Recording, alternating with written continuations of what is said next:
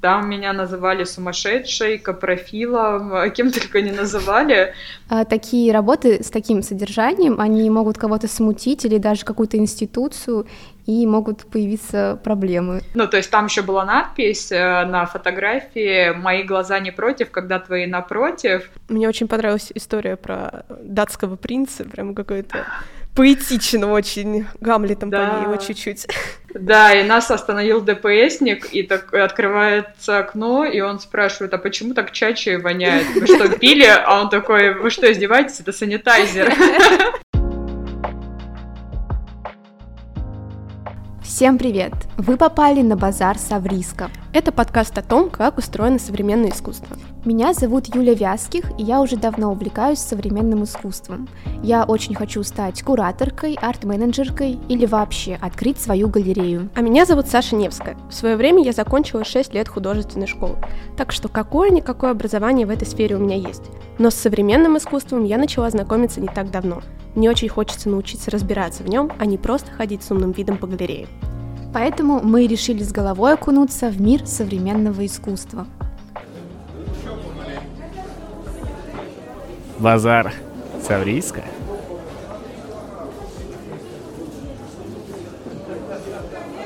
В этом выпуске мы хотим узнать, может ли иллюстрация быть современным искусством – Поэтому сегодня с нами на связи Людмила Баронина, выпускница факультета станковой графики Краснодарской художественно-промышленной академии и Краснодарского института современного искусства.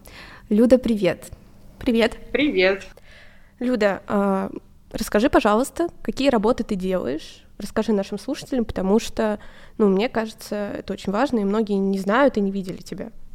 Ну, если у нас тема будет про иллюстрацию, то, наверное, будет правильно рассказать с самого начала, то есть на кого я училась и как это вообще связано с этим всем.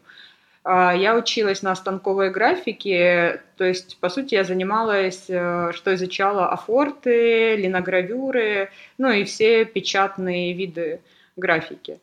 А, и э, так уж пошло с давних пор, что эти техники часто использовали для иллюстрации. То есть художники, которые раньше работали в этих техниках, они э, часто иллюстрировали книги.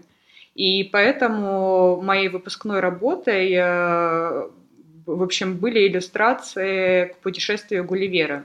Это, можно сказать, единственный получается, случаи в жизни, когда я делала конкретные иллюстрации, вот как они есть по книге. Вот, больше я к этому, наверное, не возвращалась, но только вот по мотивам, скажем так, и уже не в формате печатного какого-то такого искусства. А, и после этого я занялась современным искусством, а, то есть с самого начала это были линогравюры, а, это ну, не были никакие иллюстрации, не были привязаны к литературе, Единственное, что у меня была небольшая серия работ, там можно было проследить как-то немного сюжеты Телурии, потому что мне сказали, вот прочти книгу, если тебе понравится, может быть, что-то там и сделаешь наподобие. А у меня были уже готовые, которые очень подходили к Телурии Сорокина. И какое-то время я работала исключительно с э, линогравюрой и переходила на какие-то графические техники, которые напоминали афорт. Но я перестала травить металл, потому что это слишком долго и как бы я подумала, раз я занимаюсь современным искусством, то мне больше нужно все-таки мыслить, а не заниматься таким при прикладным творчеством и уходить в это все и просто месяцами травить пластины. А, а потом э, я перешла на ткани. Э, то есть ткани, они изначально тоже напоминали такие графические работы, которые не особо сначала дополнялись, чем, дополнялись чем-то, а потом уже начали приобретать объем э, и вот что-то подобное. Вот иллюстрации мне нравятся, там я чуть-чуть шарю. И мне э, всегда интересовал вот этот вопрос, когда художники говорили, что ну вот есть художники, а есть иллюстраторы, и это вот две разные вещи. На самом деле, я думаю, э, тут как бы дело в том, что ну в какой-то момент появились э, художники как ремесленники. То есть, э, где они четко делают изображение, какой-то иллюстрацию, вот конкретную иллюстрацию по книге. А, то есть там, там ничего сверхъестественного такого нет. То есть ты четко смотришь на картинку, она отображает э, то, что в книге. Вот. Это вот самый простой способ иллюстрации. Есть, э, мне кажется, иллюстр... те, кто делают иллюстрации как амаш там кому-то. Вот. Э, плюс было еще время, когда э, ну, там, тот же Пивоваров, э, в общем, художники того поколения, они же тоже делали иллюстрацию, они так зарабатывали деньги. Вот. Но при этом они были еще современными художниками. А сейчас, ну, то есть саму иллюстрацию по книге, возможно, ну, не, неправильно воспринимать тоже современным искусством, но можно прочитать книгу и трактовать ее по-своему, придумать там что-то свое, и вот ты уже сделал графику, и это уже как бы не иллюстрация, а, но ты ее сделал, потому что ты, допустим, прочитал эту книгу, к примеру. Ну, то есть вот а, ты и... вложил дополнительный смысл уже от себя, то есть твое ну, восприятие да, да. и какая-то твоя философия на основе чего-то, что ты прочитал. Ну, да. То есть ты это передумал у себя в голове и, а, собственно, изобразил, как ты хочешь. Вот в чем разница получается. Ну да, да. И вообще, ну, сложно так по категориям прям определять, что есть современное искусство, что не современное искусство. Просто, ну, нужно смотреть и абсолютно, допустим, если взять одни иллюстрации, другие, вот про одни можно сказать, о, это да, а про другие, ну, это просто иллюстрации. Ну, то есть тут не, не угадаешь.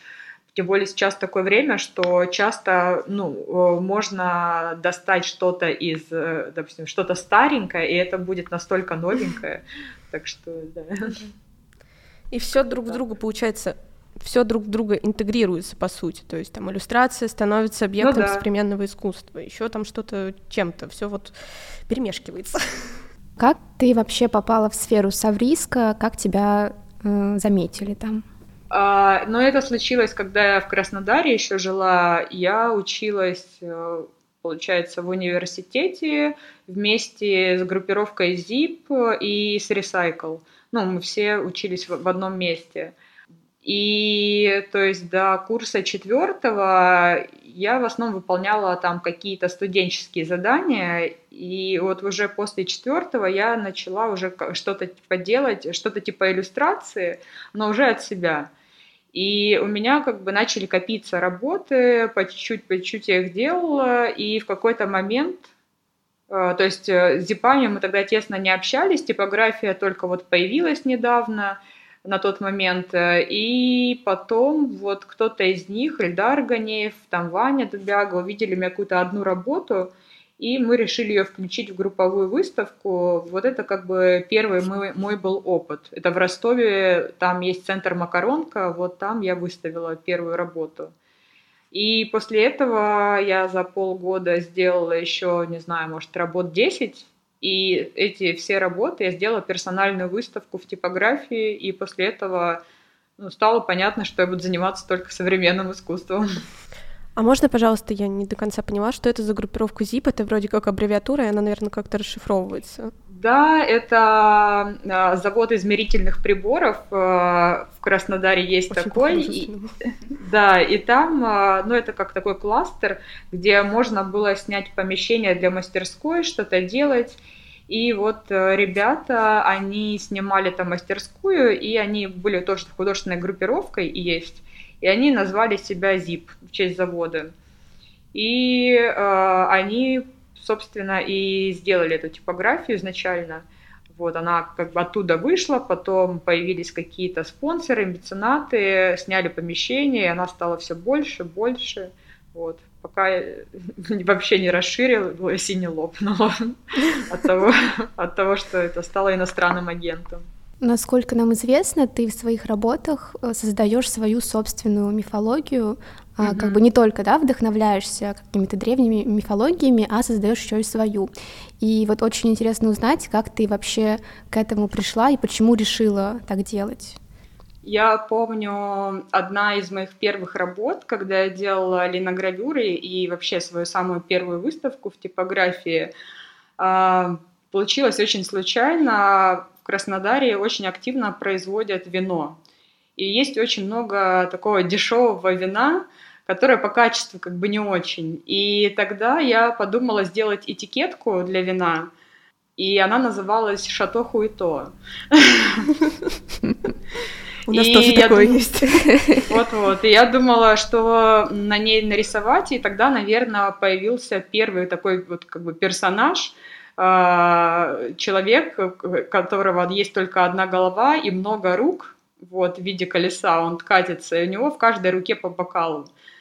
А, и это, наверное, отправ... Э, такая как бы первая точка, с которой я поехала дальше в свою мифологию. Как раз колесо, символично. Да, и от этого я начала уже отталкиваться, и то есть какие-то даже образы, которые уже существуют в мифологии, либо были использованы там в народном лубке, э, я начала трактовать по-своему. То есть они стали более реалистичны. Хоть они оставались по пластике там какими-то мифическими, но при этом они отражали уже настоящих людей. Вот. вот так вот я ушла в какую-то мифологию, которая, по сути, есть наша реальная жизнь. Вот и, одновременно, и, и одновременно это такая сатира получается на ну, общество, да. на людей. Это очень интересно. Мне очень нравится. А еще, а, по-моему, ты делала этикетки для сидера. Или яблочный сок. Да, да, да, да. Это вот как раз-таки первый заказ. Я обычно никогда заказы не делала, и тут меня знакомые попросили а, сделать этикетку для сидра, они сами его делали. И э, сидр был яблочный. И тогда я сделала этикот, э, этикетку «Ебло Кубани». Это просто гениально. Я бы реально такое купила. Для меня это очень важно. Я вот люблю. Я такая жертва маркетинга, которая покупает по этикеткам, и если это весело и задорно, я такая беру. Запакуйте так, мне чемодан. Дальше тоже была история, они же хотели продавать этот сидр с такой этикеткой, и, ну, как бы ебло, оно было написано через букву Я, ябло, Кубани, э, но так-то всем понятно, что за смысл. И, э, в общем, они, по-моему, даже подавали куда-то эту этикетку, чтобы ее эксперты оценили, то есть является ли это там матом, можно ли допускать э, вот там в продажу такую этикетку. В итоге, видимо, пришли к тому, что нельзя, э, и там пришлось добавить ко как компания, только яблоко получалось. Вот. Но так все равно mm-hmm. там надпись большая «Ябло». Вот. И я так понимаю, этот сидр, он как-то стал, ну, не знаю, популярный, непопулярный, но его теперь продают на Черноморском побережье.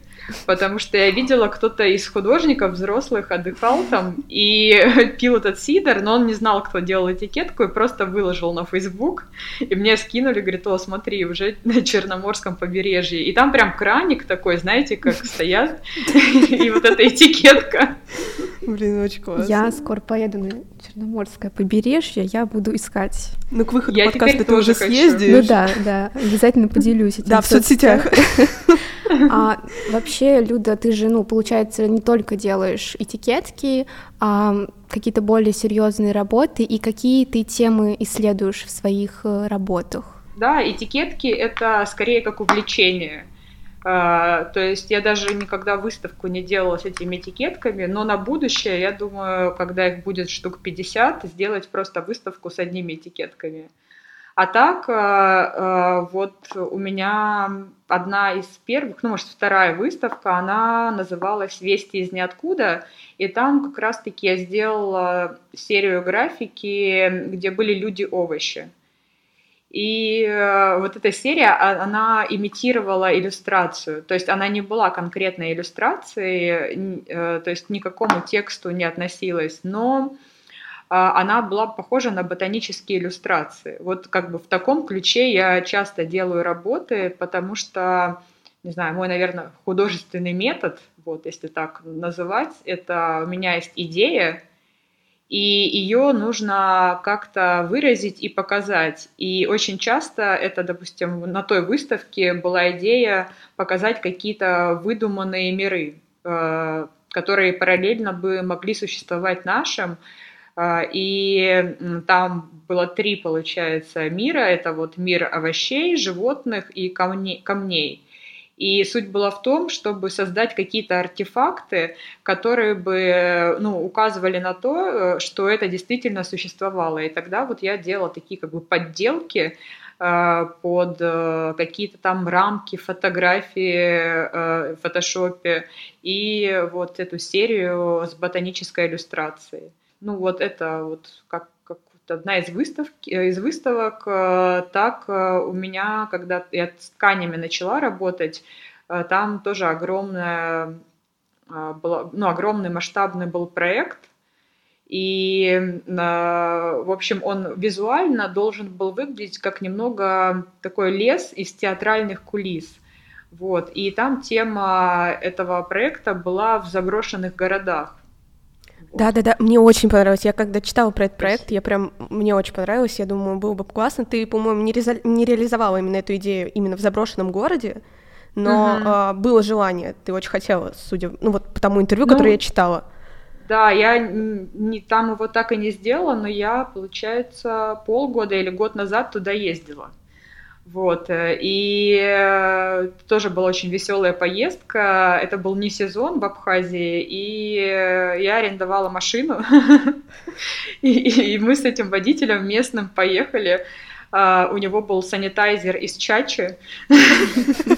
Ну, классический абхазский водитель.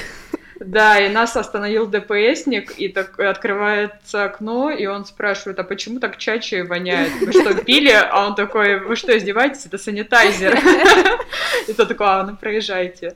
Вот, и мы приехали, получается, в заброшенный город, и конечно, он невероятно красивый, и все равно, я думаю, продолжить эту всю тему, но мне нужны будут еще какие-то люди, потому что одной, чтобы туда ехать, там нужно оставаться ночевать, а это все-таки, ну, как бы страшно.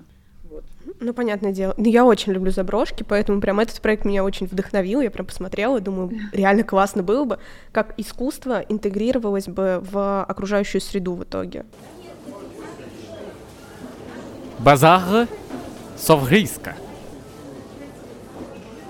Теперь вопрос уже такой э, чуть личный в плане того, сколько ты зарабатываешь. Ну ладно, это шутка. А, насчет заработка. А, как mm-hmm. ты зарабатываешь? Делаешь ли ты какие-то коммерческие работы или сотрудничаешь с галереями или mm-hmm. арт-дилерами, например? Uh, ну, это, наверное, всегда было по-разному как-то. Изначально, когда я жила в Краснодаре, то есть я зарабатывала продажей работ. Их довольно-таки активно покупали, цены были не очень большие, но для жизни в Краснодаре мне хватало с головой. Ну, то есть мне не нужно было снимать жилье, э, то есть э, там, ну, очень на самом деле небольшие затраты, когда ты живешь э, в каком-то, допустим, небольшом городе, поэтому там я, можно сказать, шиковала. Вот. А потом я переехала в Москву и попала сразу на карантин. И тут э, у меня началось самое веселое время, когда отменили все проекты, и у меня закончились деньги, и больше их брать неоткуда было. И я вот первый раз в своей жизни работала. Ну, если, если не считать, что там какой-то там частной школы, которую я открывала.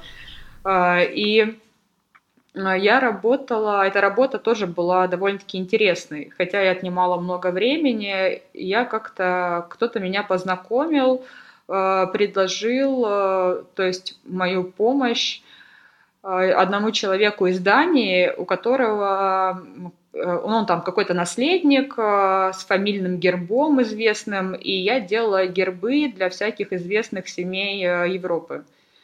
И это было очень интересно. Мне присылали такую небольшую сводку об этой семье, откуда они, кто их там, все родственники, а, что они любят, вплоть до того, какие цветы любимые, какие животные, какие там знаковые вещи, может еще что-то, может кулончик от бабушки или такое. И я уже поэтому составляла герб для их семьи. Вот. А этот человек, у него компания, там, связанная с ювелирным делом, он делал перстни для них, э, и потом этот герб тоже официально в общем, регистрировали, и вот у семей появлялись гербы. Это, этим я занималась на карантине. Недолго, но вот так вот. А по поводу галерей, э, я, то есть у меня нет никакого постоянного контракта, но, допустим, э, я могу делать где-то выставку, и когда ты делаешь выставку в галерее, тебе там дают, допустим, деньги на продакшн, э, ты делаешь проект, и потом эти работы там год или сколько еще в галерее, они как бы их продают. Последнее время я вот с арт-дилерами тоже имею как бы какую-то тоже связь, потому что когда появилась своя мастерская, то ее, допустим, часто включают э, в экскурсии для коллекционеров, э, либо вот для таких групп, которые приезжают, там, допустим, с Питера тоже э, часто приезжают. И всегда это экскурсии по мастерским художников, и, допустим, приходят люди, и они могут прям из мастерской купить работу, поэтому это очень удобно. И с ними, допустим, их представитель, дилер, и это, ну, как бы, в отличие от галереи, процент намного меньше. А какой у тебя средний ценник, если не секрет? Да нет, потом же, ну, все равно это везде выставляется. А, ну, допустим, графика в районе 100, ткани в районе где-то 250 тысяч рублей. Мне очень понравилась история про датского принца, прям какой-то поэтично очень, Гамлетом да. по его чуть-чуть. Да, и потом уже, ну, я понимала, что это по времени долго, и, э, ну, то есть я же стараюсь, потому что мне это интересно, и я не могу так сделать, как бы сделала и забыла. И я ему еще потом акварельный, акварельную саму работу отсылала. Вот. А потом он меня спросил, могу ли я еще рисовать ему украшения, которые он будет придумывать. Вот. Тогда я поняла, что нужно все с этим завязывать. И, все, завязала. Ну, вообще очевидно, что э, такой сквозной темой в, во всем твоем творчестве это тема насилия и жестокости. И э, в связи с этим у меня такой вот вопрос. Сталкивалась ли ты с цензурой в каком-либо виде, потому что, ну, наверняка э, такие работы с таким содержанием, они могут кого-то смутить или даже какую-то институцию, и могут появиться проблемы. Причем, учитывая, что ты очень часто прям стебешься над всем, э, используешь сарказм, иронию, мне кажется, это вообще никому не нравится, когда над ними смеются. Ой, да, было. Причем после самой моей первой выставки, э, мне кажется, я тогда стала э, автоматически самой популярной художницей в Краснодаре. Э, в общем, написали отзыв о выставке. Он был довольно-таки большой, очень красиво написан. Там меня называли сумасшедшей, капрофилом, кем только не называли. Но человек, который писал, он до такой степени не мог успокоиться, что вот прошло года три, четыре даже, а, и э, там баллотировались новые депутаты в городе, и он нашел какого-то там депутата, и чтобы его предвыборную кампанию как-то продвинуть, они записали с ним вот этот же текст, только говорил депутат. Спустя три года. Да, или четыре. То есть абсолютно этот же текст. Э, и он говорил на камеру. Вот картинки показывали мои, такие, знаете, вставки были. То есть они подготовились. Знаешь, они зафотошопили, приделали тебе рога, там, не знаю. Да. Это сатанистка. Вообще, это крутой пример в том плане, что, значит, это искусство, оно работает. То есть оно вызывает столько дискуссий вокруг себя, и даже вот такое долгое время мне кажется, это, правда, классный пример э, объекта Савриска. Да, ну было еще что-то, но я прям сейчас не вспомню. Но как бы это самое запоминающееся, потому что первый раз. Ну да, первый раз он самый запоминающийся. Действительно. А после этого раза у тебя не было такого момента, что ты начала сама себя цензурить? И там, если тебе какая-то приходит там, сумасшедшая смелая идея, ты такая, ну нет, ну тут надо сгладить углы, а то а то депутат через три года будет выступать. А, мне кажется, не было. Ну, то есть э, про цензуру все появилось только сейчас. Вот, э, ну, потому что это уже, ну, типа, может быть опасным. Вот, а раньше, ну, то есть, нет, вообще нет. А мы продолжаем рассказывать вам про интересные подкасты об искусстве и не только. И сегодня мы хотим, чтобы вы узнали про подкаст «Веселые картинки». Это междисциплинарный подкаст об искусстве. Выпускницы факультета социологии Саша и Настя обсуждают искусство через социальные теории и не только. Например, они уже поговорили про NFT и квир-искусство, и проанализировали арт-индустрию в сегодняшних суровых реалиях. Ссылку на подкаст мы, как всегда, оставим в описании, так что приходите и слушайте.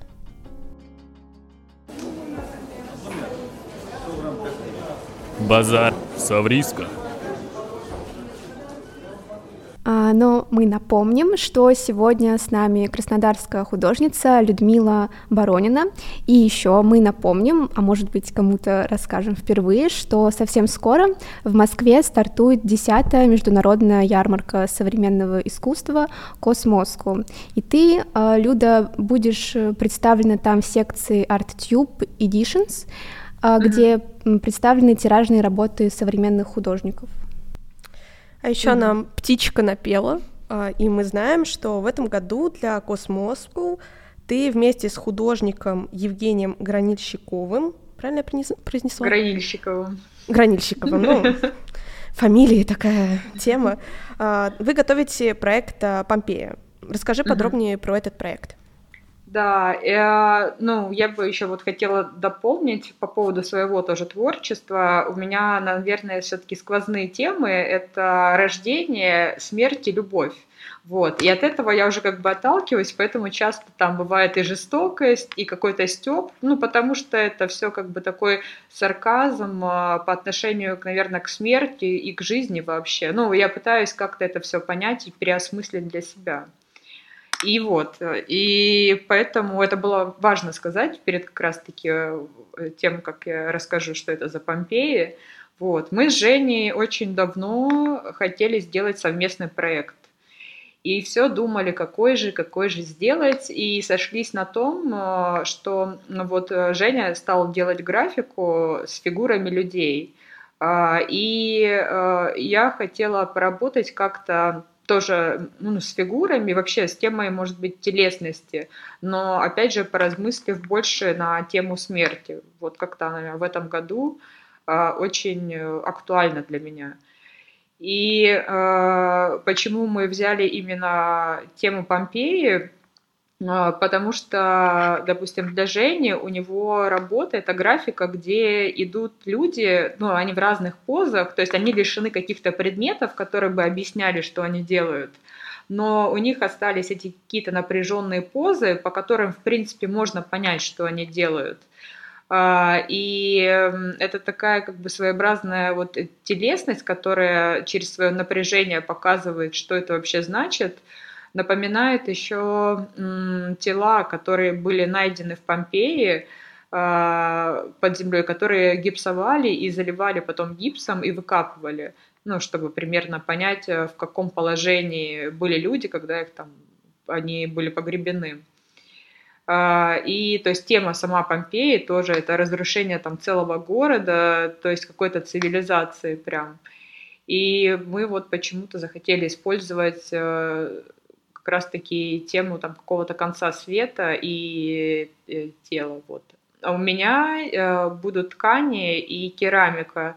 И на самом деле ткани, если я до этого выставляла, то есть для меня это э, ну, уже не то чтобы пройденный этап, а для меня это ну, понятная как бы ну, какая-то привычная вещь. работа. Ну да, привычная. Э, и вот что-то новое, что я хотела попробовать, это будут урны для праха. Э, вот. И да, и, в общем, э, ну, это тоже на тему такой телесности, потому что обычная же тема телесности это через идет само тело, позы, форма, тактильные какие-то штуки. А, но я решила эту тему показать, это как бы урна для праха, это же дом для тела, только тело там приобретает э, совершенно другое состояние. Вот. Э, и мне хотелось уйти как раз-таки, то есть если в тканях там активно показано само тело, тоже с позами, э, то в урне ничего этого нет. И мне вообще эта идея как бы была навеяна моей бабушкой, которая ну, в этом году умерла. И я подумала, что э, вот как раз-таки у пожилых людей есть очень много сервизов и ваз, Э, которые скопились, одни хранили всю жизнь, э, и то есть, э, ну, как бы эти вазы, по сути, они, ну, могли бы и стать урнами, допустим, для праха, потому что, ну, это как такой дом, который они хранили всегда всю жизнь. Вот, поэтому эти урны, что я делаю, я их специально немножко по-дурацки расписала. Эта серия будет называться «Сад памяти», там, ну, в основном цветы такие нарисованы, но они немного одушевленные, то есть в них можно угадать какие-то такие э, скорбящие лица, вот, э, и они еще, ну, немного по-дурацки выглядят, чтобы как бы а, не было этого, э, не знаю, трагичного ощущения, какой-то печали, вот, когда на них смотришь. Очень такое на грани получается, вроде и весело выглядит, но с таким ну, глубоким да, да. и печальным смыслом. Очень люблю такие контрасты, честно говоря, в творчестве. Мне очень стало интересно, а как э, давно ты выставляешься на Космоску, и вообще какая у тебя история сотрудничества с этой ярмаркой? Угу. Ну, мне кажется, я выставляюсь уже, ну, может быть, 4-5 лет. Э, самый первый раз я приезжала вот как раз-таки от э, Центра современного искусства типография. Мы стали институцией года. Э, и вот мы приезжали, у нас была инсталляция прямо в центре. Там вот мы показали несколько художников, которые выставля... выставляются в типографии, и нам даже купили машину это был такой фургон красный с открытым кузовом, к которому цеплялись такие тележки с работами, и он мог ездить по ярмарке. Вот. И это было очень весело, потому что потом э, кто-то садился постоянно за руль, кого-то катал по ярмарке. Ну, то есть, представьте, настоящая машина, открытая прямо внутри здания, просто катает всех посетителей. Это, это как фургончик с мороженым, но только фургончик с современным искусством получается. Да, да. Это вот был первый, по-моему, раз. Да, а второй раз я помню, что еще один раз был, когда мы тоже от типографии что-то делали, но я уже не помню. Вот. А потом я начала участвовать от ArtTube Edition э, с тиражными работами. Вот сначала я плитку сделала, я начала делать плитку э, по серии «Люди-овощи». Потом каждый год там что-то другое новое придумывала. Вот в прошлом году были шторки для ванны, вот, с Александром Палем и с Димой Черным мы сделали совместный этот проект. Вот. Шторки действительно получились очень крутые. Прям, э, ну, то есть там еще была надпись э, на фотографии «Мои глаза не против, когда твои напротив». Вот. И да, и в, том, то, в тот же год, то есть в прошлый, я еще делала Вира. Это целая серия, она была со скелетами, э, потому что тема была тоже еще карантинная такая, и веера назывались, эм, как же они назывались там, э, смерть во время, нет, смех во время чумы, вот, я так его назвала, вот. Ну, я уже предвкушаю, собственно, вот эту работу Помпея, и очень хочется ее увидеть, ее можно будет увидеть э, на 10-й международной ярмарке Космоску, которая будет проходить э, с 15 по 17 сентября в Москве в гостином дворе. Мы все ссылочки оставим в описании, поэтому, дорогие слушатели, если заинтересовались, а я не знаю, как тут можно не заинтересоваться, обязательно приходите на ярмарку. Базар Савриска. Люда, и вот, наконец-то, мы добрались до самого главного вопроса нашего подкаста. Что бы ты купила на базаре Савриска? Ну, то есть из искусства мне многое что нравится, э, но я не уверена, что я бы купила, потому что мне ставить некуда. Потому что мне даже свои работы ставить некуда, несмотря на то, что у меня есть мастерская, э, мне больше нравится любоваться.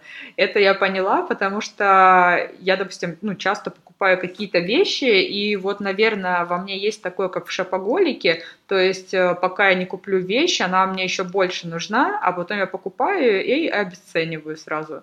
Вот. С искусством мне бы так не хотелось, тем более в коллекционеры я не, не мечу. Вот. И мне хотелось бы на какие-то вещи иметь просто возможность их, на них смотреть, но не иметь дома. А, ну, то есть, если бы у меня был большой дом, тогда да, наверное, бы я купила. Вот. А так мне больше приятно знать, что у меня есть возможность пойти куда-то и посмотреть на эту вещь, э, а не, а не купить, и чтобы она лежала. Нет, ну допустим, у тебя большой дом. И Хорошо. вот первая вещь, которую бы ты туда купила. Я бы купила листик какой-нибудь графики Берцлея, если, конечно, она продается в каком-нибудь музее, но это, я думаю, вряд ли, но все равно. Вот. Очень бы хотелось такую маленькую графику в какую-нибудь огромную комнату повесить. О, прикольно. А прямо из современного искусства, но ну, я затрудняюсь, если честно, ответить, потому что мне ну, многое нравится, но я не понимаю, чтобы из этого я купила. Ну, в общем, надо на базаре Саврийска покупать большой дом. Да, чтобы... это первое. А потом маленькую графику для большой комнаты. А если из эфемерных каких-то понятий и вещей, ну там, может быть, вдохновение, музу или что-то такое, я не знаю, если мы не говорим о материальном. В смысле, что, что купить можно из этого? Да, да, да. Но из такого я бы, наверное, купила бы... Ну, вдохновение неинтересно покупать, я буду методом исключения. Потому что если вдохновение всегда есть, э, к нему тоже можно потерять интерес. Э, потом хорошее настроение. Вот я, возможно, бы купила хорошее настроение э, потому что это как бы такое что-то легкое, и вроде бы, ну и вроде бы ты всегда на подъеме, но как бы ничего серьезного, вот это я бы купила. Все, теперь у нас продается хорошее настроение, я довольна. Прости, э, Люда, что пытали тебя, но мне просто очень не хочется тебя отпускать, а я понимаю, что это последний вопрос и нам придется прощаться. Эх, жалко. Ну, приходите на Космоску, если будете в Москве как раз Ой. Ну, если получится. Да, ну, может хот- получится. Ну, хотелось бы. Но если в этом году не получится, в следующем приедем. Обязательно. Напомним, что сегодня с нами была краснодарская художница Людмила Боронина. И, дорогие слушатели, в сотый раз напоминаю, чтобы вы точно не забыли, подписывайтесь на наши соцсети. И это я не так просто говорю. У нас вообще-то в соцсетях публикуются дополнительные материалы к пота... Все, да выпендриваюсь к подкастам, а, где вы сможете посмотреть на работы Юли, ой, Юли, Юли, на твоей работы. На моей SMM работы. Да, на ее SMM работы, кстати, она у нас SMM ом занимается, вообще гений, э, алмаз. На работы Люды, конечно же и намного еще чего, что мы сегодня упоминали. А еще мы хотим напомнить, что мы независимый проект, и нам нужна ваша поддержка. Вы нас можете поддержать разными способами, например, перейти по ссылке в описании этого выпуска и просто задонатить нам совершенно любую сумму, а, и мы будем вам за это очень благодарны. И еще вы можете э, делиться нашим выпуском, оставлять отзывы в Apple Podcast и ставить лайки в Яндекс Музыке. Это поможет нам продвигаться. Еще увидимся на базаре Ставриска.